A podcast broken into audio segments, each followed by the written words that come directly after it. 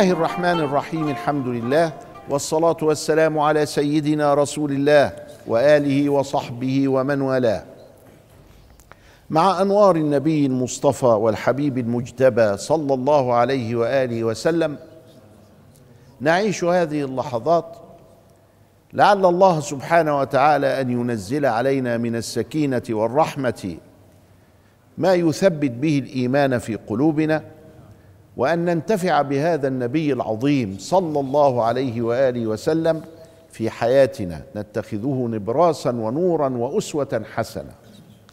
والحمد لله رب العالمين أن جعلنا مسلمين. كنا نذكر ما حدث في بني قريظة بعد خيانة كعب بن أسد وبعدما وزه حي بن أخطب وهو أبو السيدة صفية عليها السلام. وذكرنا قصة صفية وهي قد دخل عليها عمها فلم يلتفت إليها ودخل أبوها فلم يلتفت إليها وكان في غم عظيم. ثم سأل الأب العم بعد لقيا النبي صلى الله عليه وسلم أهو يعني أهو النبي الذي جاء في كتبنا قال هو هو. قال فماذا نحن فاعلون؟ قال القتل. ملهاش حل إلا القتل. سمعت السيدة صفية هذا فأسلمت وآمنت بالنبي من حين إذ كان عندها تسع سنوات تقريبا. وأخبرت النبي صلى الله عليه وسلم وقد تزوجها وكانت صفية عليها السلام من الذاكرات العابدات الخاشعات الطيبات. حي أبوها مع كعب بن أسد في بني قريظة. وأوحي للنبي صلى الله عليه وسلم بخيانتهم ذهب إليهم بعد المعركة مباشرة حاصرهم وكانوا يستطيعون أن يمكثوا في الحصار سنة. عندهم أكل وشرب وكذا إلى آخره كانوا يستطيعون أن يمكثوا في الحصار سنة. ولكن الله ألقى الرعب في قلوبهم فنزلوا على حكم النبي واختاروا سعد بن معاذ. وسعد بن معاذ كان صاحب تجارة معهم وأمواله عندهم فاختاروه علشان يعني إيه؟ لما يقضي قضاء يقضي قضاء مخفف. ليه؟ محافظة على مصلحته سعد مجروح في الخندق رجله بتنزف ونزيف وحش. والجرح مؤلم. فاستدعاه النبي فلبى شوف شوف القلب بيعمل إيه؟ الحالة اللي هو فيها نسيها. خلاص. حب. ولذلك عملنا كتاب اسمه إيه؟ حاكم الحب. أنتوا مش فاهمين. الحب لما يتمكن خلاص هنعمل إيه طيب؟ حمل على الدابة وذهب إلى بني قريظة. فقال النبي قوموا إلى سيدكم فأنزلوه. أنزلوه من على الدابة. وقلنا قبل كده أنه أخذ العلماء من هذا القيام لذوي الفضل. يجوز إن أنت وأنت حد داخل عليك تقوم له كده. في بعض النابتة ما يرضاش يقوم. ليه؟ يقول لك أصل أنا القيام ده يبقى فيه كبر في قلبه. طب وأنت؟ ما فيش في كبر في قلبك إنك ما قمتش. أنت واخد بالك؟ ترى القذاة في عين أخيك وتدع جذع النخلة في عينك. ولخبطة لخبطة منهجين للتفكير. وإحنا مسلمين بنينا حضارة ولا إحنا كفار يجب علينا أن نرجع إلى الإسلام؟ الخوارج بتقول إيه؟ لا أنتوا كفار وإحنا اللي هنرجعكم إلى الإسلام. والعلماء بتقول إيه؟ لا إحنا مسلمين بنينا حضارة. أدي الإيه؟ المفتاح. أدي الحكاية كلها. هو إحنا كفار والحكاية محتاجة إلى إن إحنا نرجع تاني إلى الإسلام؟ يعني إحنا ارتدينا بأمارة إيه؟ بأمارة إن إحنا بنذكر الله وبنصلي وبنصوم وبنحج وبنقرأ قرآن وبنحفظ أولادنا وماسكين السبح نذكر ربنا وبنصلي على النبي عليه السلام هو ده الكفر يعني؟ لا والله هذا محض الإيمان. بني الإسلام على خمس. ولا إحنا حولنا الإسلام إلى حياة عشناها. أي أيوة والله حولنا الإسلام إلى حياة عشناها عبر العصور. كنا بنختار ملابسنا وأكلنا وشربنا وعوايدنا وكل حاجة عندنا من منطلق الإسلام ونيجي محولينها إلى حياة نعيش فيها. حتى فرحنا حتى طرحنا. لما نعمل ميتا بنعمل إيه؟ بنجيب واحد يقرأ قرآن. بيقرأ قرآن ولا بنجيب واحد بيضرب بالدف؟ لا بيقرأ قرآن. لغاية النهارده لغاية النهارده. ليه؟ لأنه ده عمل صالح. لأن القرآن هو اللي هيهدئ النفوس وهيهدئ البال. لأن إحنا عايزين بعد الرحيل أن نتذكر الله. وخير الكلام هو كلام الله. وفضل الكلام الله على كلام البشر كفضل الله على البشر. الله. يجرى إيه يعني؟ أيوه أنشأنا حضارة. والحضارة دي طالعة منين؟ طالعة من الإسلام. النبي قال صلوا في نعالكم. ففرشنا المساجد. فرشناها ليه؟ عشان يبقى انظف طيب رحنا خالعين النعال. ليه؟ لأن المشي على النعال بالنعال على السجاد من فعل المجوس. لأن المشي بالنعال على السجاد يوسخه ويخليها عيضة وطينة. وإحنا نحب النزاهة واللطافة والخفافه متعلمين ده منين؟ من سيدنا. يبقى حولنا السنة إلى حياة. الناس كترت والمساجد اتسعت فروحنا عاملين منبر مرتفع علشان الصوت يوصل. فلما طلع الميكروفون دخلنا الكهرباء في المسجد وجبنا الميكروفون عشان الصوت يوصل لأن الناس بتزيد. الله! يعني أنتوا مش واقفين عند مسائل النبي وحياته إنما قد أخذتم معناه ومبنى ومبناه ومنهاجه وطبقتموه. أي أيوة والله العلماء عملوا كده. أمال التانيين النابته بتقول إيه؟ بتقول لا لازم نرجع للنبي عليه السلام علشان نبقى أعداء الحياة علشان الحياة دي وحشة. آه طب ده دي الرهبانية. اللي بيقول الحياة دي وحشة دي الرهبانية. ولا رهبانية في الإسلام. ده الإسلام بياخد الحاجة ويحولها إلى حياة. ولذلك لما حبوا يعملوا كده في الأديان الأخرى ما فلحتش. لأنه بيقولوا الحياة وحشة.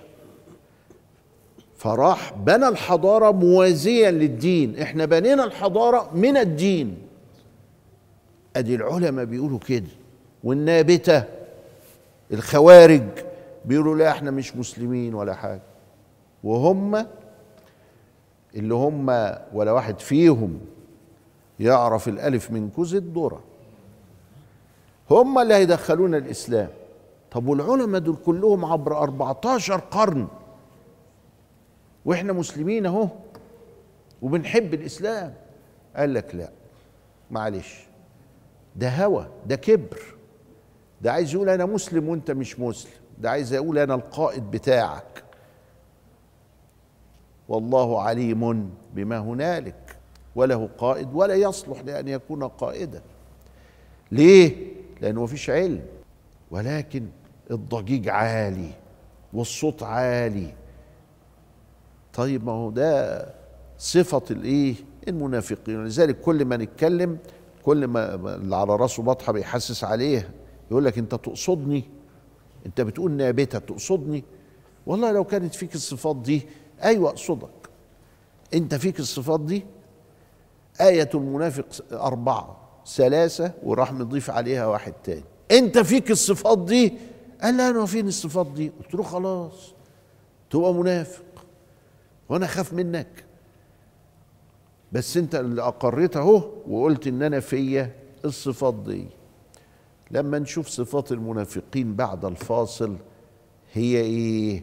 وليه كل واحد بيحسس على البطحة اللي على دماغه؟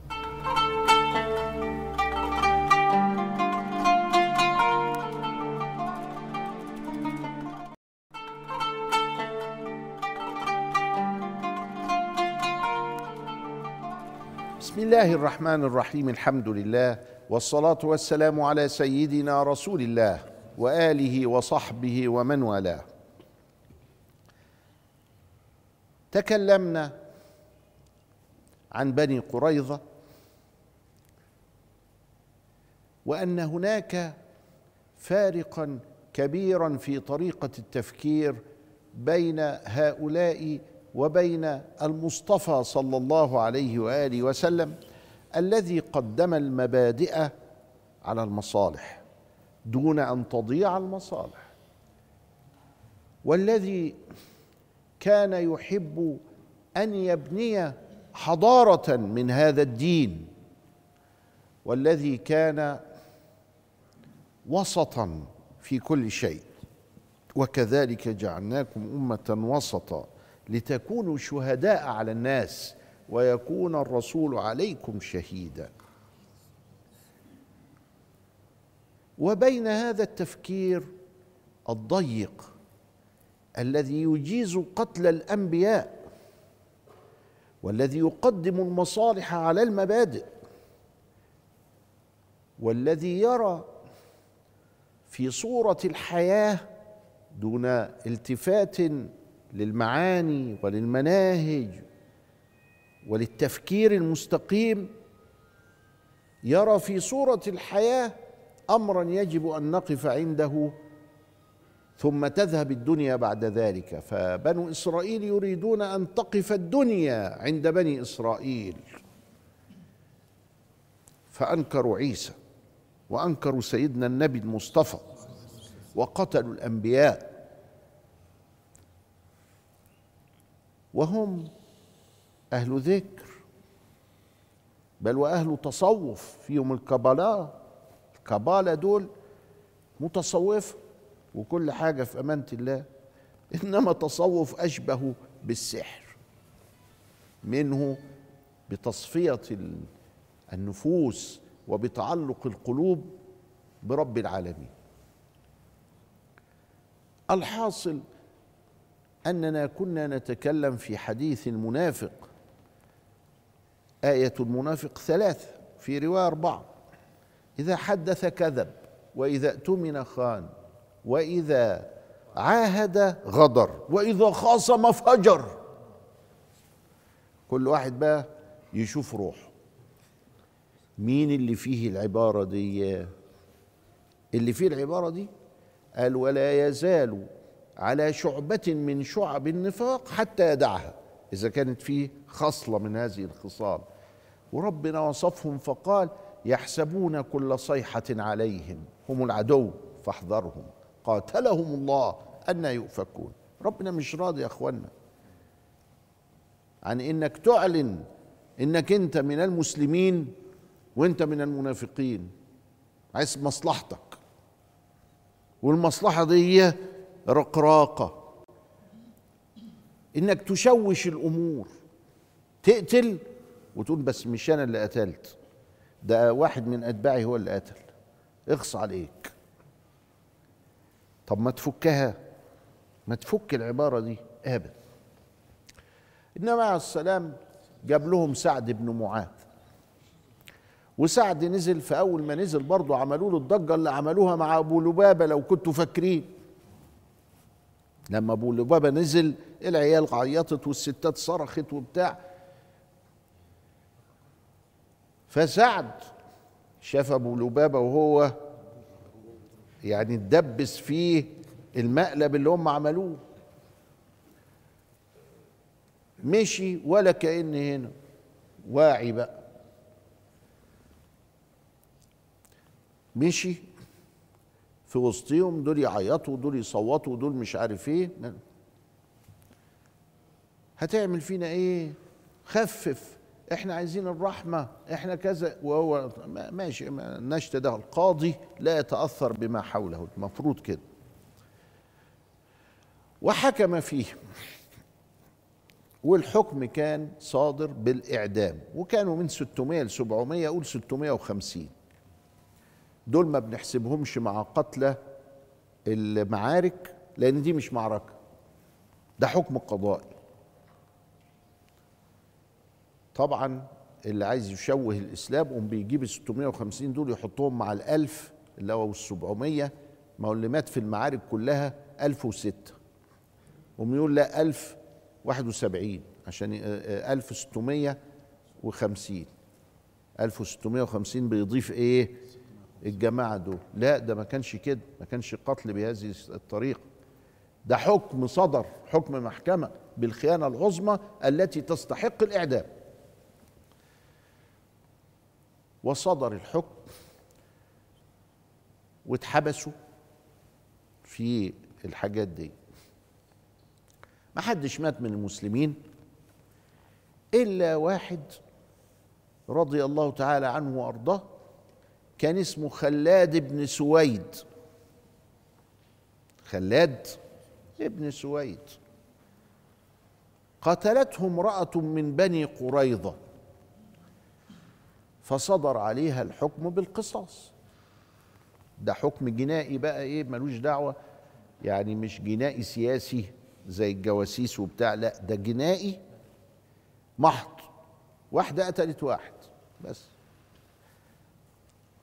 لأن النبي عليه السلام نهى عن قتل النساء والذراري.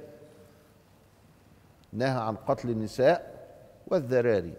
يعني إن الستات ما تتقتلش. والستات تملي بينحوهم لأنهم ما كانوش بيشاركوا. طب واللي شاركت؟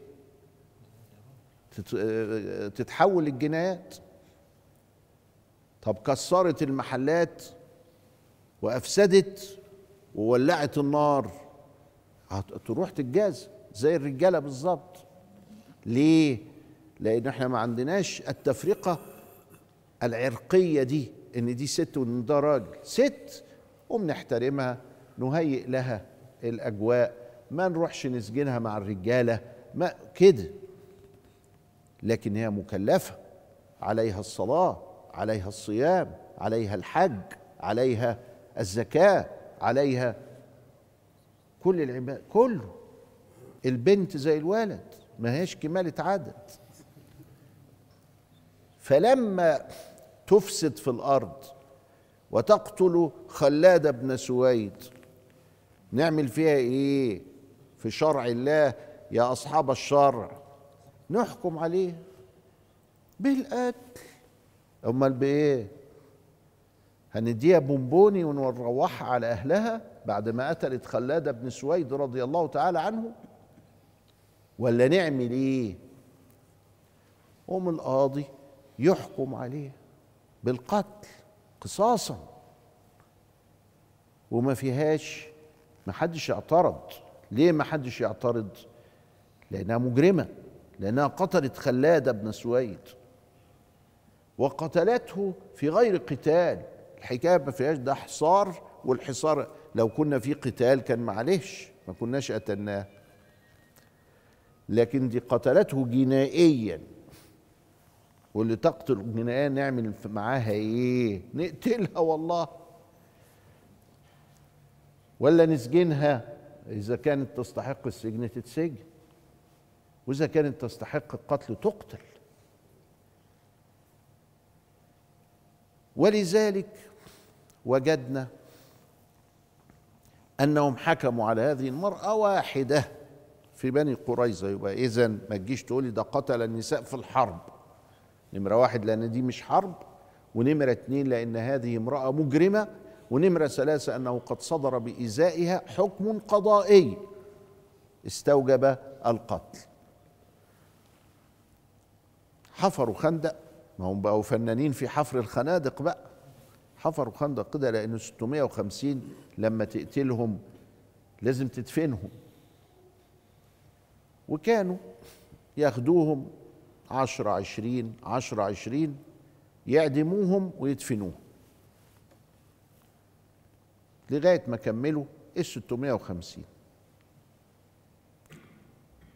فحي بن أخطب بيقول لي كعب بن أسد هما بيودوهم فين؟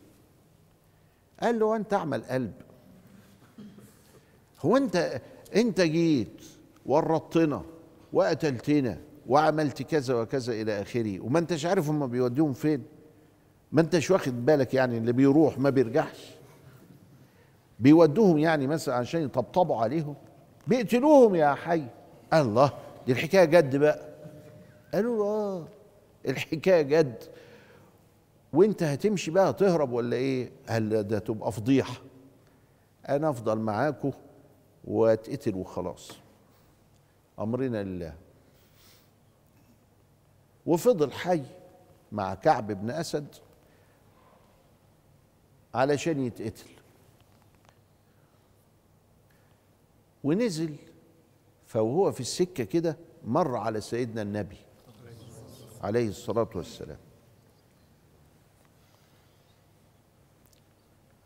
قال له والله يا محمد ما كرهتك ولكن أمر الله غالب. برضو عايزين يلزقوها في ربنا ولاد الذين.